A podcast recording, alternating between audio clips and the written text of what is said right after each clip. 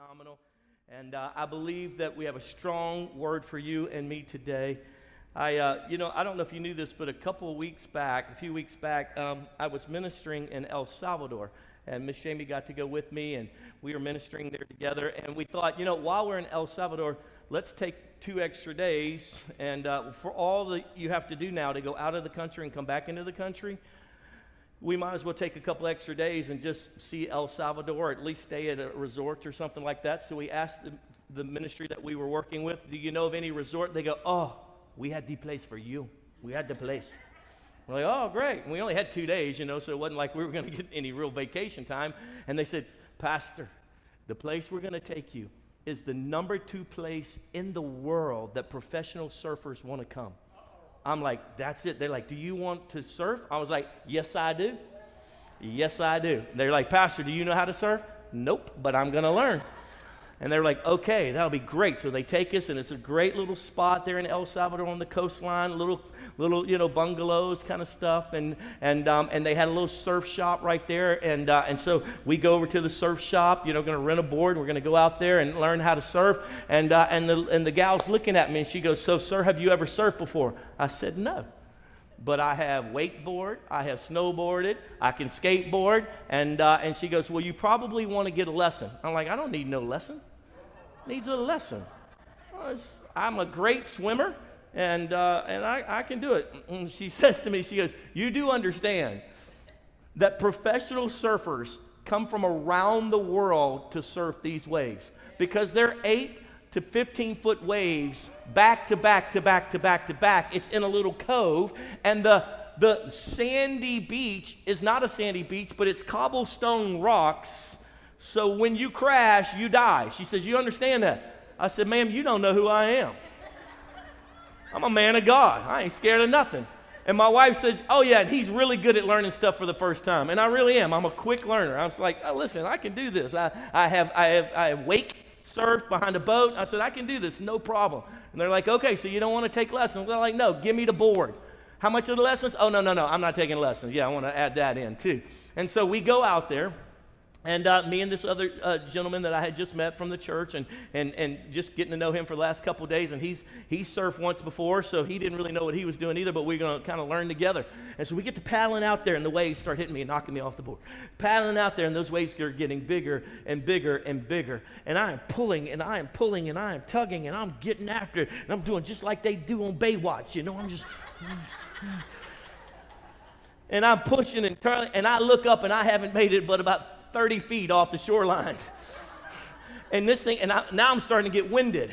And now I'm starting to feel 50 years of age and, and the beautiful little thing that's uh, the, the safety net around my waist to keep me floating, as in my fat tummy. And I'm trying to get past these waves just so I can get past them so I can turn around and surf them back in.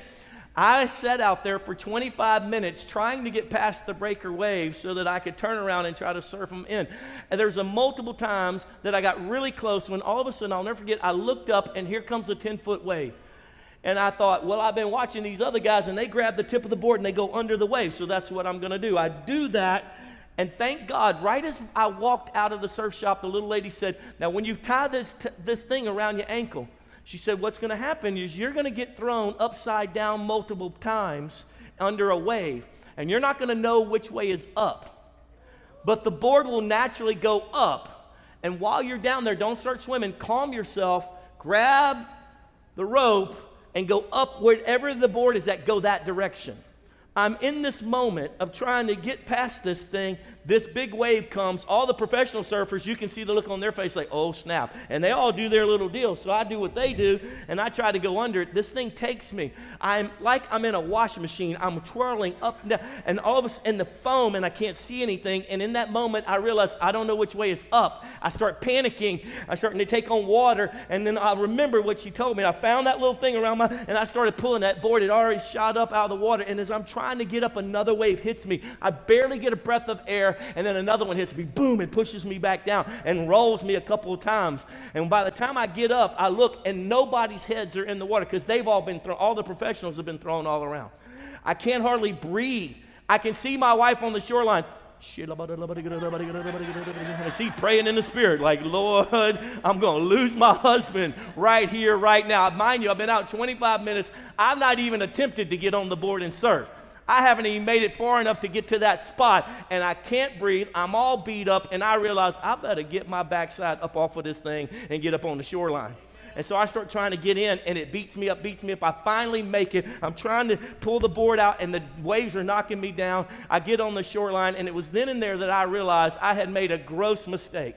And that gross mistake was this I did not get trained properly to accomplish the task. I did not get the instruction that I needed, and I thought that I could go where the professionals go just simply because I've been good at some other things in the past. And if I'd listened to the lady, so I went back in the surf shop. She said, Sir, you should have never even tried this spot. What you should have done was you should have let us take you surf lessons. We'd have taken you a couple miles down the, down the beach line where the waves are not as big, and you could learn something before you tried to get out here and conquer these big waves. I want you to know, ladies and gentlemen, there are some big waves coming to the United States. There are some big waves that you have been bouncing around in the ocean, and you are not trained, you did not get instructed properly, and if you're not careful, you're going to end up drowning in the process of it. And so I titled the message today, Strong. Everybody say strong. Say it again, say strong. You cannot get out there in the things that the enemy is bringing against the world today and think you're going to survive unless you get strong. Are you tracking with me? Say yes. And so our key scripture is Proverbs chapter 24 and verse 5. This is the passage I want if you don't hear anything else today, memorize this. A wise man is strong, and a man of knowledge increases power. A wise man is strong. You want to be strong, you got to get wise. You want to increase in power? You need to start getting some knowledge about yourself. You need to know your God. You need to know His holy scriptures. You need to know His word. The Bible says very clearly in Ephesians chapter 5 and verse 15 be very careful then how you live. Not as unwise, everybody say unwise. Let's say it in our vernacular, say foolish.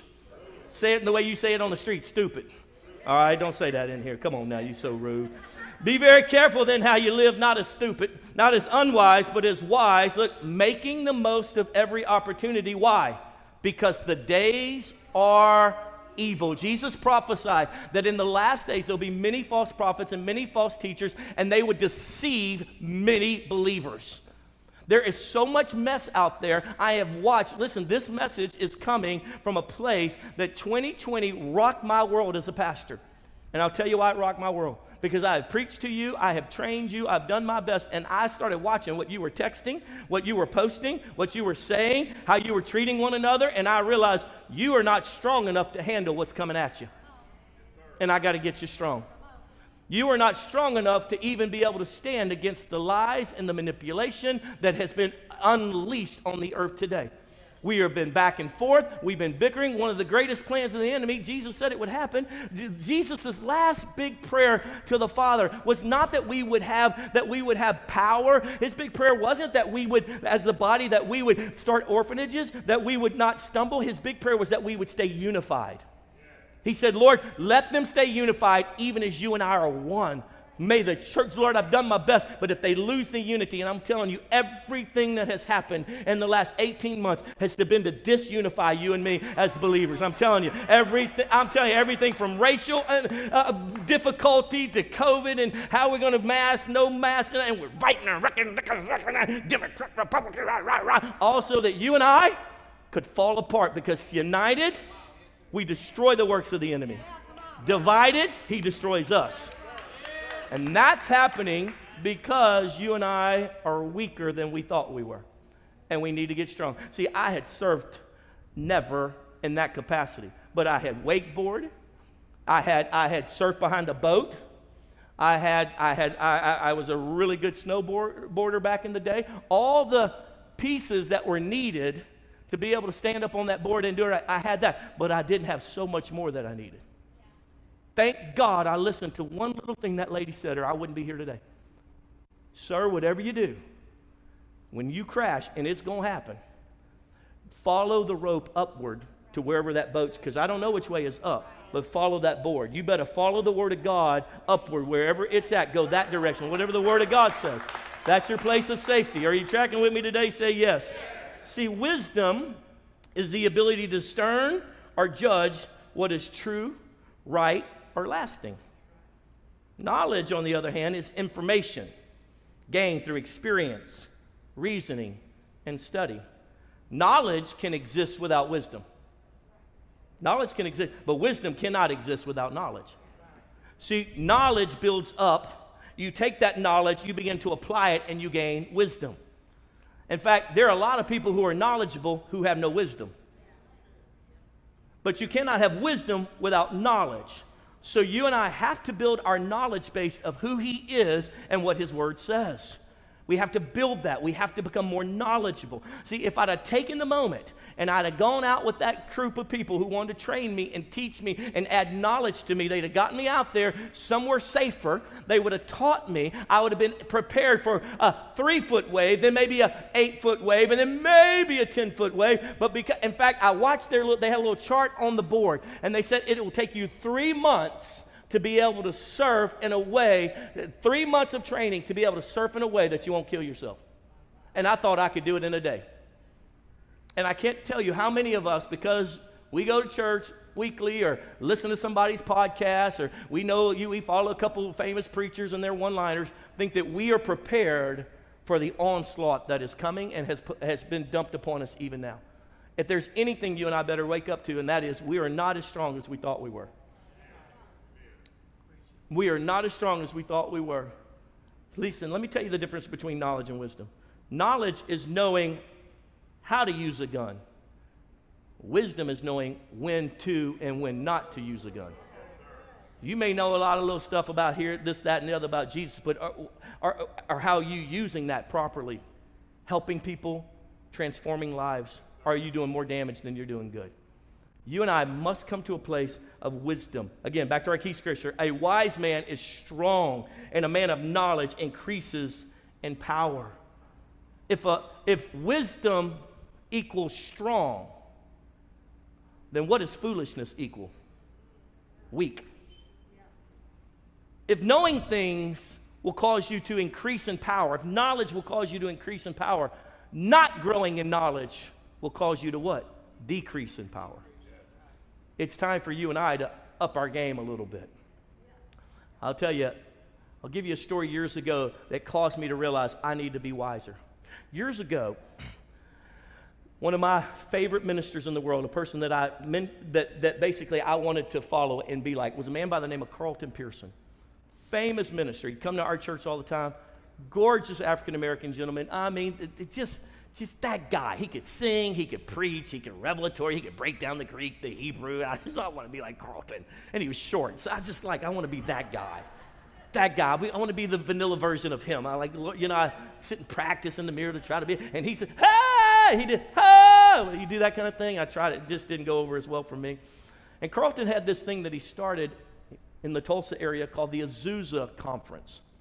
And the Azusa Conference uh, you know, they would rent out the Mabee Center, they rent out these big, these big places, and once a year they would call people just to this conference. And in the, in the 90s, that was a cool thing to do. Big conferences, big times of revival meetings, and that kind of stuff. Christians from all over would come together. Carlton was known as one of the premier ministers of the era, and Carlton decided he wanted to do something different. He didn't want to gather all the big names of his time and give them a platform to preach at the conference. He began looking for men and women who did not have as big of a platform, didn't know, weren't, weren't that influential, but were men and women of God. And he began to reach out to some of these guys and let them preach and really gave them platforms. And, and just, just some folks that most people had never heard of, people that had churches of a couple hundred, three, four hundred. Uh, people had church maybe a thousand or something, because his church was a mega church, and this conference was, you know, Azusa, you know, was, was broadcast all over Christian television, but about 20,000 people would come to the conference in these days and the nights. And he had people, you know, he I'll never forget, he had these three specific guys, I'll never forget this, that no one had ever heard of. He had this guy named Thomas Dexter Jakes. He had him come. He had another guy named Edward Long come. And he had another guy that, to protect his, his identity, because, because of the storyline that I want to tell you, he had this other guy come. We'll just call him Mr. Johnson. And, uh, and, and, and, because these guys had the opportunity to be in a, a, a larger platform, and people began to say, wow, these guys are anointed, these guys are powerful. I mean, these guys, I mean, it just threw them into the, to the stratosphere. I mean, people began to come to their churches. In fact, um, the guy Thomas Dexter, you may know him as Bishop T.D. Jakes because that's who he was. And up until that time, he'd never pastored more than three, 400 people. And then all of a sudden, because of this, this engagement and how God was using him, he moved to Dallas. He's right up the street from us. Phenomenal man of God. You know Edward Long as Eddie Long, who had over 20,000 people there in the Atlanta area. And this other guy, we'll just call him Mr. Johnson because I want to protect him. You don't, you, if I told you his name, most of you would have never heard of him. And yet he was the better preacher of the three.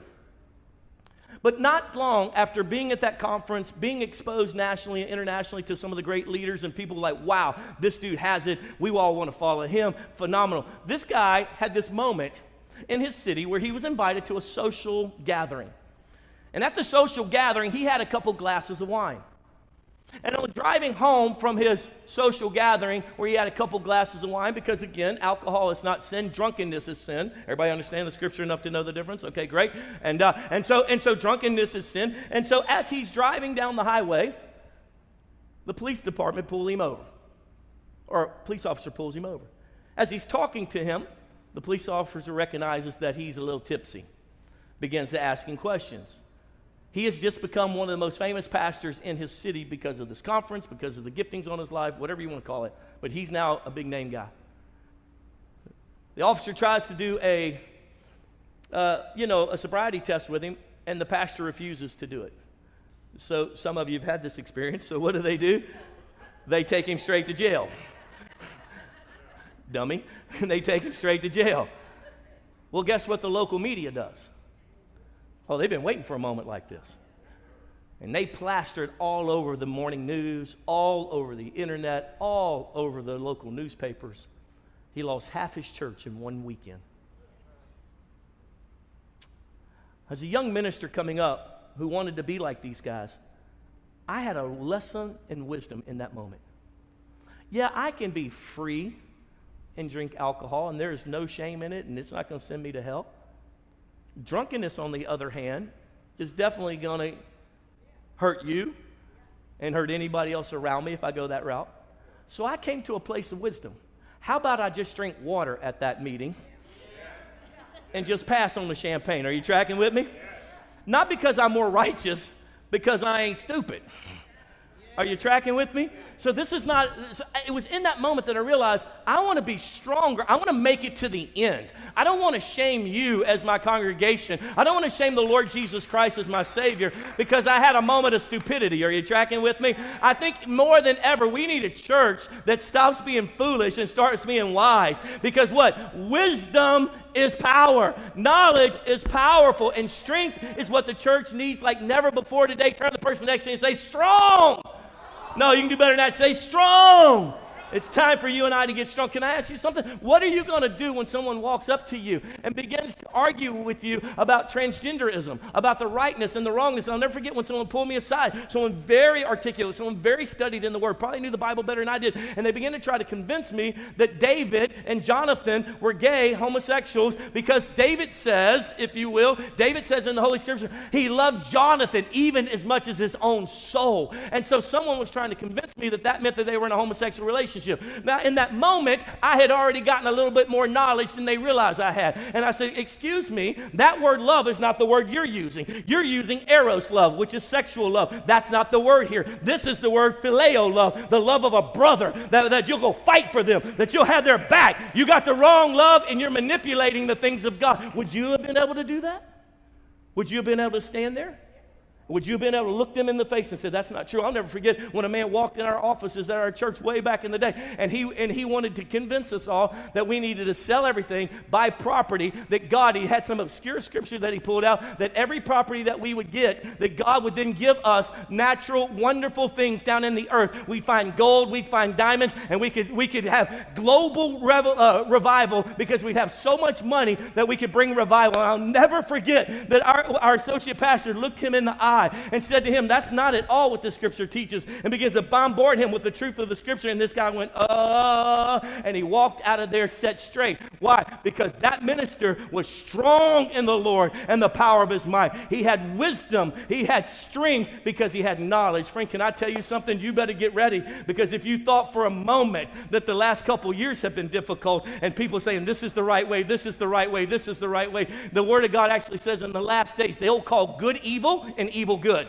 And that's happening right now in real time as we sit here. So you better get strong in the Lord and the power of His might. You need to have the word of the Lord uh, running through you every moment. How about when it comes to creationism? How about when it comes down to where we came from?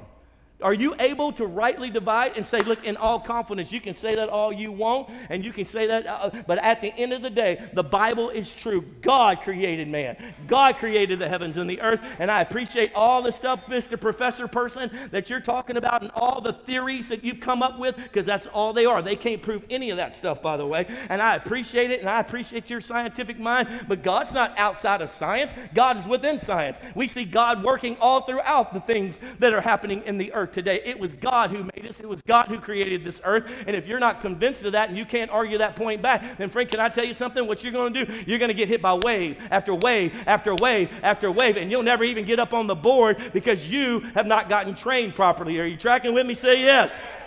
This is time, church. We better get, to, get into this word and know our Bible and know our God. Are you still there? Say yes. The Bible actually says that wisdom starts where? With the fear of the Lord. I'm quoting to you right now Proverbs 1 7. The fear of the Lord is the beginning of knowledge. The fear of the Lord. Now, you and I, when we use this word fear in our English, modern English term, we are talking about a different word than what's being brought out here. The fear of the Lord is the beginning of wisdom. When we use the word fear, we're talking about something very negative. We're talking about something that overwhelms our emotions. We're talking about from a place of, uh, uh, of, of, of, destruction. We said that I'm, I'm scared of that. That has the ability to destroy me. That's not at all how this word is originally being used. In the Hebrew language, this word is yara. Yara. Everybody see yara? Which actually means reverence reverence. Right now, pulsing through this building is many, many, many watts of electricity. None of you are sitting here scared that you're going to get electrocuted. None of you, though, at the same time, would take a metal fork and go stick it in one of these outlets because you're not stupid. But when you were three years old, you might have tried it, or four years old, or some of you last week, but that's okay.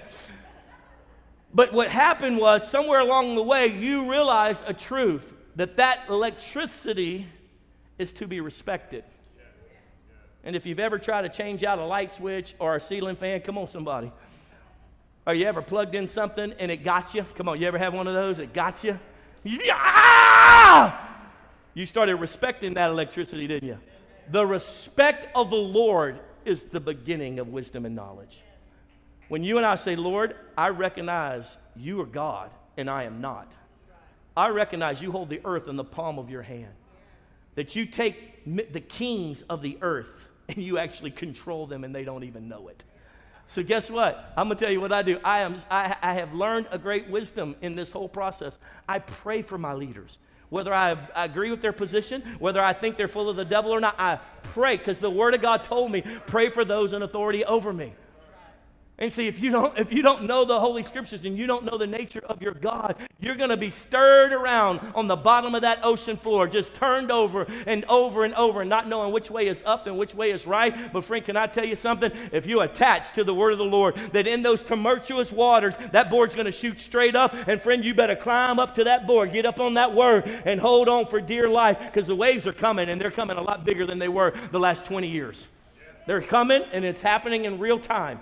Persecution is happening in real time. They're going to cancel you if you put anything out there that looks like Jesus. They're going to cancel you on your socials. They're going to cancel you at work. They're going to it's going to happen. You and I better know the word of the Lord. We better be strong in the Lord and the power of his might because the wise are strong. Are you tracking with me? Say yes. Come on, are you still with me? Say yes. So let me give you a couple obstacles to knowledge and wisdom so that you can overcome these obstacles because it's time to have a church that's full of wisdom. It's time to be a Christian who has some knowledge. Here's a couple of the, if you will, obstacles to knowledge and wisdom. Number one, no opportunity. I think about some of my precious friends and how they grew up without opportunity. They had no opportunity. No one gave them opportunity to get a good job. No one, no one gave them a, a, a, a, leg up. No one helped them. They had no opportunity. And when it comes to the things of the Lord, I would say to you that many of us have had more opportunities that we've not taken advantage of. But uh, the Apostle Paul had this moment in the book of Acts, chapter 19, where he comes into the city of Ephesus and he meets some believers. And in this engagement with them, he says to them, So have you experienced the baptism in the Holy Spirit? And these 12 men, the Bible calls 12 men of Ephesus, so we didn't even know there'd be such a thing. We didn't even know. He said, You don't know about the Holy Spirit power that has been unleashed from heaven? Where God said He would pour out His Spirit on. Don't you know what happened in Jerusalem? Don't you know what happened months, months ago where, where the Holy Spirit was poured out? And every, every one of those guys got baptized in the Holy Spirit. I had the same experience with the Lord, and He gave me power. Don't you know about that? And they said, No. He says, well, What baptism have you experienced? They said, The baptism and the repentance, and the, John, uh, uh, the baptism of John. He said, John's baptism was one under repentance. But John pointed to another baptism. He said, This one comes, Jesus, and He will baptize you with the Holy Ghost and with fire. I baptize you unto repentance. I baptize you to, for, the, for the repentance. Lord, I, have sinned against you. I repent. He said, But there's one coming. Jesus is going to baptize you with the Holy Spirit and with fire. He's going to give you power. And the men of Ephesus, we didn't even know. They had no opportunity to know this truth. They were missing out on the truth, not because they didn't want it, they just had no opportunity. No one had ever pointed that out to them. And here comes the Apostle Paul, and the Bible says he doesn't even hesitate. Go check it out. Go check me and see if I'm telling the truth and he lays hands on them, and they all begin to pray in the Spirit, pray out in tongues, and prophesy. Power of God starts shaking through them. They're like, wow, didn't know we could have this. No opportunity. I remember Jamie and I, and, and, and always talk about this, Mimi and Pop and I, uh, we got saved and went to a church that just not, did not give us proper opportunity for the things of God. We didn't know about miracles. They didn't teach about it. Didn't, we didn't know that, that God is the same God yesterday, today, and forever. And what he did in the New Testament, he's still doing today. And they, they, I, I, didn't know. They, they were cessationists, and they didn't believe that the miracles, they believed the miracles of God stopped with the apostles. And so that's what we believe until we met somebody who was experiencing miracles. Until we met someone who showed, look, when I pray for this person, they got healed. And so we're like, nah, that can't happen. That stopped years ago because that was what we were trained in. And then we saw it for ourselves. Yes. And then we experienced for ourselves. And we said, wow my precious wife, when she was a teenager, she did a missions trip to China. You got to understand, in the 90s, um, China was not really open to the rest of the world. But they would let different groups come in on, on tourist visas just for a week or so. And we had gotten word that there was an underground church happening, that there were Christians that were meeting Jesus but it's a communistic country. And the years and years and years ago, they had thrown out and burned up any Bibles or any literature, kind of like we're seeing today, any literature that opposed the government. And they saw the Bible as one of those. So you had multiple generations that had never seen a Bible, never heard a Bible, but people had begun to experience Jesus in China. These Chinese people had become Christians and they had no Bible. They had no surfboard to hold on to. And so it became a passion of our church's heart to help them get Bibles. And my precious wife, as a teenager, smuggled Bibles into China. Her mama, who has a, her only child, is you going to do what? Our church and our youth group is going to take a mission trip to China. I'm going to smuggle in Bibles. She's like, no, you're not. I don't think so. And of course, you know, being a good only child, she worked her mom over until she gave in. And, uh, and so she smoked. And Jamie, if you talk to Miss Jamie about this, it was one of the most amazing moments of her life. Because we would get these reports back that they would get these Bibles and these little Chinese people. now I can know my God. They had no opportunity before. They just had no opportunity. So they did not have knowledge and they did not have wisdom. And the Chinese church was so weak because they did not have knowledge. They had no wisdom because they had no word. My mom and dad had the privilege of going in after the wall came down and Europe and, and, and Russia, basically communistic Russia, had, had fallen. My mom and dad had the opportunity to go into these countries like Uzbekistan and Kyrgyzstan, and they had never seen the word of the Lord or heard the things of God. And as dad would sit on their streets and play his guitar and sing about Jesus, they would just come stand around with big tears. They're like, Who are you talking about? Who is this person that you're singing to? And as they would begin to lay hands on them and lead them into a, a, a relationship with Jesus, and then share the word, they would just stay all night long. They wouldn't leave the little apartment that they had rented, and they just keep coming in and bringing sick people, and Pop would lay hands on them. They would get healed. They go get somebody else, and they show them in the scriptures, and they had no opportunity before this. And the moment they had the opportunity, they just hold on to it and say, Thank you. Oh, you changed our lives. We live in the United States of America we got more opportunity to know the Word of God. We've got it digified. We got it audioized. We got it, listen, we got more preachers telling us more things, and yet we still don't know God or His nature or His Word. And so we don't have the strength to stand. And that's why some of us were posting some of the craziest things last year. And that's why we've been bombarded with conversations and thought processes that are not biblical. And so it was because of that at the end of last year, I was before the Lord praying for the church in America. And I heard the Lord say, Adam, the church in America does not have a biblical worldview. You have a worldview, but it's not biblical. You have a worldview based on culture. You have a worldview based on, based on politics. You have a worldview based on what makes, makes you successful, but you don't have a biblical worldview. He said the church, including Hill City, doesn't have enough people with a biblical worldview. I said, Lord, what do you want me to do? And I heard him very clearly say, start training. Said, God, I can't get them to come up on Sunday. How am I going to get them to come up any other day to be trained? And he said, uh, and he's speaking to show me. He says, start, start an online Bible school. I said, let's do it. So I started making plans. I started, I have lots of connection around the nations with high caliber ministers. And I said, what if we did? I started casting the vision, casting the vision, and we were working towards it. And then the Lord pivoted me. And he said, Adam, I don't want you to do that now. I need your help somewhere else. He said, Christ for the nation needs you right now. There's a Bible school that I used to be a part of. I used to run the Bible school there in Oak Cliff off of Kiest. He said, They need you right now. I want you to help them. I said, I bind every high thought that exalted itself against the knowledge of God. I, they had been in trouble. They were in jeopardy, and I knew they were. And, um, and I really, quite frankly, did not want to. I wanted to have Hill City U, Hill City University. And the Lord said, No, I want you to help them. I was like, Lord, I don't want to help them. And I said, and this is what I did. I said, Lord, if this is you, I'm going to ask you to give me a clear sign. Now, I'm too mature of a Christian to do that, but in this moment, I was like, I'm going to be immature all about this. I'm going to be like, ah, wah, wah. I'm like, I'm going to act like a baby. I said, I need a sign. He said, okay, what do you want? I said, I want you to have the man in charge, I want you to have him call me. That man has never called me. He's texted me a couple times, but he had never called me. He's a millennial. He doesn't call people. He texts people. That was at 11:30 on a Wednesday night. the next morning, I'm heading over to Hill City. It's about 7 a.m. The phone's ringing. I look down, and it's this man. I was like, "You couldn't give me eight hours. Like you couldn't give me eight hours." I answer the phone, and this is what he says: "We need your help." so I met with our lead team, our elders, and I said, "They need our help." I'm committed to Hill City. I'm going nowhere. We're birthing campuses. We're raising up men and women of God to change the world at Hill City. I'm not, I'm not taking off the gas of that. But Lord, if you need me, I'll help.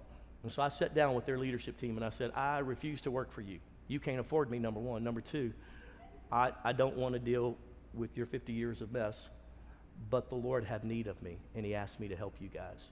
They were like, Thank you, Jesus. And I was like, but what we'll do is Hill City will partner with you because I'm not going to be owned by you because we have a vision. And they said, so be it.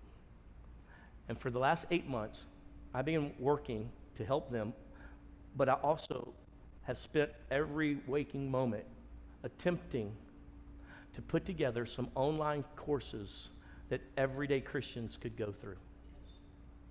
And what we did was we took the master class. Anybody know what master class is? Master class concept and a little bit of Bible school concept, and we blended them for what we're calling module courses. And so I was able to work with them, and we put together four module courses that everyday Christians, businessmen and women, can take. You may be high intellectual and high caliber. These are not gonna, these are not gonna push on all your intellectual pieces. These are, these are basic Bible teachings, trainings, extra. Those of you that I got a seminary degree, great. You need some refresher. That's what these are. That's all they are. And I just took, uh, I, I recorded a couple teachings, and I have some other guys recording a couple teachings. And I want you to know that after eight months, we're able, starting today, to offer and here's, here's my big push to you today. This is the big application to today's message and to what I see happening in the earth and what you and I both need. And that is we need to get strong. We need to, we need to know the Word of God better than we've ever known it. And you're not going to get it in a 45 minute message by Pastor Adam when you attend twice a month here at Hill City. Or a blurb from the person that you like, the little one liner that you've been following. Or, you, or it's not enough to get you big enough and strong enough to be able to handle the waves that we're facing and sensing. And so you and I have to keep building. We got to get about the business of learning our God and learning His Word. Are you tracking with me? Say yes. And so today, even in the lobby, I've got some of the team from Christ for the Nations, and we're going to offer these module courses. They're not a part of the main uh, Bible school training. You're not going to be a Bible school student per se, full, a full time Bible school student, but you can take these little module courses. They're 30 minute teachings with a little bit of testing at the end, five or six little questions. You're not going to have to go and read 17 books. Come on, somebody. Thank you, Jesus. You're not going to have you're not going to have to sit there and turn in assignments and write papers. Come on, somebody. It's the reason why I didn't go back and finish any kind of master's degree level. I don't feel like writing stuff. You're going to be able to learn the Word of God, and guess what? You're going to be able to do it from the safety of your laptop, your, your iPhone, wherever, and you can take, watch the courses at, at your own leisure and take your time when you, as you have time and begin to build upon who you are in Christ. Are you tracking with me? Say yes. And so those courses are going to be offered. We're going to be in the lobby today. You can go. They got a little. They got a little QR code. They got a little web link. You can check them out. And here's what we're doing. They're going to be four courses, but starting now I have got with the finance team, and, and they're $50 a little course, $50 a little module. You're going to get a half credit at Christ for the Nations. That credit will also then transfer over to DBU, SAGU, ORU, high, high, high-end universities. If you want to keep down some course of training, you're going to be able to do that. But that credit that we're getting you for $50 is worth about $250 at DBU. Not to mention the fact that today there are going to be four different courses, but only two are available today. And I don't want you to pick mine. I'm one of them, but pick the other guy. Don't pick mine. You hear me all the time. Pick the other guy, and then and then today we're going to offer a discount code of 25. Church is going to pay half of it for you, just because I want to get you trained. And that and so I'm sorry to sound like a sales pitch. I'm that committed to you growing strong. I'm that committed to you not falling in the days ahead. And if you don't start into something, if you don't commit to something, you won't see it through, okay? So check it out in the lobby. Go by there. You'll also, they don't have the QR code, uh, the QR code on the screen for me today. Throw it up there. You can pull up your phone, see if that QR code's, do you have that in, in, you don't have that for me? Okay. It'll be in the lobby. You can check it out. Here's my second obstacle to knowledge and wisdom. You still with me? Say yes. Here's the second obstacle to knowledge and wisdom. So you, excuse me, back to number one. Don't say you didn't have opportunity. Because your pastor went crazy to try to give you opportunity to grow. I, have spent hours so that you could get to grow in connection with another Bible school to give you better opportunity than I personally can give you right now. Are you tracking with me? Say yes. All right, here's the second obstacle to knowledge and wisdom, and that is no desire. No desire. Look, look, look at Proverbs 1 22. How long will you simple ones love your simple ways? How long will mockers delight in mockery and fools hate knowledge? If you had responded to my rebuke, I would have poured out my heart to you and made my thoughts known to you. I just don't know God. I don't know what God wants. I don't know what to do. How long will you simple ones love to be simple? You got no desire to know me. He said, if you just repent for a moment, say, God, I need you. He said, I would pour out my thoughts into you. I'd make you so smart. I'd make you so wise, but you don't even desire it. Because you don't desire it, you don't have it. But I desire to pour in, he said, my knowledge and my wisdom. Can I tell you something? I have walked into the room where I was the stupidest person in the room, and God sitting there with the Lord, like, God, what am I doing here? And Him give me a download, something from the Holy Scriptures, something that He ignited in that moment. And I will say that and people will look and go, You are amazing. I'm like, That's right. You better believe it. Not knowing what I'm talking about, not having all of this wonder, but the same Spirit that rose Christ from the dead dwells in you. The Holy Spirit that was there and said to the earth, Come alive. That Holy Spirit's inside of you. The Holy Spirit that's inside of you has the knowledge and the wisdom. You and I have to tap into it through the Holy Scriptures. The Holy Scriptures ignites all of that. Can I tell you something? You should be blowing up the industry that you're in. You should be able to stand and say, uh uh-uh, uh I will never do that. You know why I don't do certain things and do certain things? It's because I found it in Scripture. So the reason why I don't take advantage of things that I could in my tax bracket and things like that, because the Holy Scripture tells me not to do that. So I don't do it. So there'll never be this scandal that Pastor Adam takes the money or does something like this, because I would rather live simple. I'd rather li- li- live easy. I'd rather be a good example to you and to the heavens because I did not need opulence. Are you with me? Say yes. Because my Jesus didn't have opulence. He said the Son of Man doesn't even have a place to rest his head. He said, I didn't set up a big kingdom on this earth and have gold statues of myself everywhere. He said, I came and I gave myself. The reason why you like this church is because I'm training everyone to be like Jesus, the servants of all. The reason why you're not going to like this church is I'm going to train you to serve. Because that's what Jesus did. I, I, I came to get, I came to get ministered to. Well, the greatest ministry you'll ever receive is when you're given to somebody else. I promise you. Amen. But that's the Holy Scriptures. That's not, I'm not coming up with that. Here's the third reason that we have, or the third obstacle to knowledge and wisdom, and that is rooted lies. Write that down, it'll change you. If you hear nothing else, hear this rooted lies. We all have lies that keep us from a deeper knowledge of our Savior. We all do. We all do. Because your grandma said, because you watched this thing on YouTube and they said, you Googled it and Google never lies. So it's got to be true. The Apostle Paul had this moment. You guys got to listen fast because we're, we're running late. In Acts chapter 13 and verse 6, I'll read it to you. It says, They traveled through the whole island till they came to Paphos. There they met a Jewish sorcerer and a false prophet named Bar Jesus, who was an attendant of the proconsul Sergius Paulus the proconsul, an intelligent man, sent for Barnabas and Saul because he wanted to hear the word of the Lord. But Elymas, the sorcerer, for that's what his name means, opposed them and tried to turn the proconsul from the faith. Verse 9 Then Paul, who was also uh, Saul, who was also called Paul, filled with the Holy Spirit, looked straight at Elymas and said, You are a child of the devil and an enemy of everything that is right. Now you understand, this dude is a Jewish sorcerer. You can't get any more messed up than that. This man is a Jewish man who has studied the Torah, which is the first five books of the, New, uh, of the Old Testament. He has memorized them as a child. He knows the God of heaven and earth. He understands the ways of God. And somewhere in his lifestyle, he began to turn to sorcery. He has now become a trusted advisor to what is a Roman uh, uh, governor of this, of this island, of this city. And he is his personal confidant.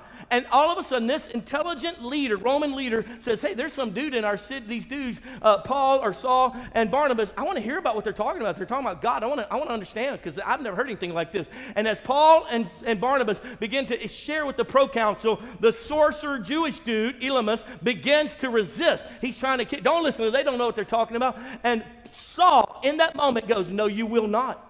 No, you will not. Talk about a word of knowledge. Talk about wisdom in this moment. Look what he says. Then Saul, who's also called Paul, full of the Holy Spirit, looked straight at Elymas and said, You are a child of the devil and an enemy of everything that is right. You are full of all kinds of deceit and trickery. Will you never stop perverting the right ways of the Lord? Now, the hand of the Lord is against you. You're going to be blind for a time and will be unable to see the light of the sun. Immediately, mist and darkness came over him. He groped about, seeking to be led by the hand. When the proconsul saw what happened, he believed, listen, for he was amazed at what? What does it say? He was amazed at the teaching he wasn't amazed so much about the miracle because he had seen a sorcerer do little sleight of hand stuff. The teaching, the truth, the Word of God, because Paul and Barnabas were experts and knowledgeable and wise in the Word of God. That's why they knew you were being deceitful, you were being wicked. I can see it on you. So, in the name of Jesus, be blind. And this guy's, and then all of a sudden, this guy said, I want what you have. Not because you just made my little dude blind, but because your teaching blows my mind because it's truth. Yes. Can you imagine? You got somebody at work who's being a jerk, full of the devil, about to crash your business, and you turn to them and say, Let me say something to you. Come here. wicked girl. You're trying to destroy this company. This is God's company. From here on out, for a season, you're going to be blind. Now, CEO, here's what I'm thinking that we should do. but this poor guy was rooted. He had, he had these roots of lies inside of him. So he began to fight against God's workings instead of working with what God was trying to do. Here's the last and final one, and that is the reason the obstacles to knowledge and wisdom is no follow through. Oh, it's amazing at the first year how we all say we're going to know God better, we're going to study His Word, we're going to know it, we're going to know Him, and we don't follow through. I watched a billionaire talk the other day, and he said, The number one thing, he said, I can make you a millionaire overnight. He said, But the problem with most of it is you will not follow through. You initiate something, but you won't follow through. Why? Because follow through sucks. It's hard. You got to put the time in. I was watching this interview with uh, uh, Allen Iverson the other day in reference to Kobe Bryant. He said Kobe Bryant worked his tail off to be how good he was. He said one particular day we had we had been doing something. He said, and then that night we went out to eat, and he said, and I told him, hey dude, let's go to the club afterwards. And Kobe said, no, I'm going to go back to the gym. He's like, it's 10 o'clock at night. Now Allen Iverson was a very naturally gifted player, and so was Kobe. But Kobe was much better than Allen because he put the work in. He followed through. If you want to be wise, if you want to be knowledgeable, if you don't want to be taken out by the waves that are stirring around us, then friend, you're going to have to put the work in. You're going to have to follow through. Would you stand with me quick? All right, come on, City Online. Wasn't that a powerful message from Pastor Adam? Uh, in this moment, just being able to know the fact that what has God told you your next steps are? Uh, maybe it's for you to be able to visit through different online resources. I know one of the great things that we have right now going on with Hill City Church next Sunday is some next steps with us. Yes, Grow Track Step One. We can't say it enough. Please, if you want to connect with us, be part of Hill City, please join next week at 9:30 a.m. We have an online um, resource. resource. I'm so sorry. We have an online resource for you guys, um, and you can do that by going to hillcity.us/slash events. And then also from today's message, we learned about a great resource. And actually, uh, you'll actually see right now in the chat, I've got both Sandra and Naomi both on YouTube and Facebook. And they're actually pulling up a link right now. But if you can, pull out your cell phones. And right here is going to be the little QR code. I don't know if you can pull that up on your TV or not, but that's a direct link, or we'll have it inside the chat. But as Pastor Adam said today, this is not the moment to make excuses. If you've been sitting on the sidelines and you say, you know what, I, I want to be able to grow in God, I want to see the next thing in my life for Jesus, not only is Grow a great option for you, but these Hill City online courses. And so if they want to be able to visit, that should be in the chat. Yes, it's in the chat. You click on the link, make sure that you register um, and create an account. After that, there is a catalog. And when you click on that catalog, you'll be able to see the courses. And Pastor Adam wants everybody at Hill City Church. So, I mean, Esmeralda signed up this morning. Yes. I'm about to sign up myself, and I've gone to Bible school. So, if you're watching right now and you say, well, you know what? I've already been to Bible school. Well, you know what? We all need a refresher for those core things. It was Israel coming back to those old things that they knew to say, you know what? Let me get back to not the basic things, but the true deep things of Jesus. Um, and so don't find another excuse. Sign up today for both Grow and on these online courses, and let's take your next steps in Jesus. Um, you know, in this moment, maybe you're watching this morning, you say, you know what? I don't have a relationship with Jesus. I, have never started that first step. We want to pray with you this morning. Um, you may say to yourself, well, you know, I, I used to serve Jesus, I used to have a relationship with him, but I've stepped away. Today is the day of salvation. And so if you're watching right now at home, man, uh, uh create a safe spot for yourself right now. Let's get alone with Jesus and let's pray. And so if you're in the room right now and you're saying, you know what, Pastor Sean, I really do want to make a decision for Jesus, I want you to repeat after me. Say, Jesus, I'm so sorry for the things I've done. And God, I want to be able to change my life around. God, I thank you for the fact that you've brought this message in my life. And God, I acknowledge that you are Lord of all. God, in those days, on that great day of salvation, I want to make a decision for you. And so, right now, Jesus, I give you my life. Fill me with your Holy Spirit. Write my name in your book of life, and I will serve you all the rest of my days. In the name of Jesus. Amen. Amen. Amen. So if you have made a, a decision for Jesus, you need to let us know. please let us know so we can walk with you, give you any resources we can to help you out. And you can do that by texting decided to 469 606 2684. That's 469 606 2684. Text decided. We love you, online community. We thank you so much for joining us this morning, and we will see you next Sunday in the chat. Bye. Love Bye.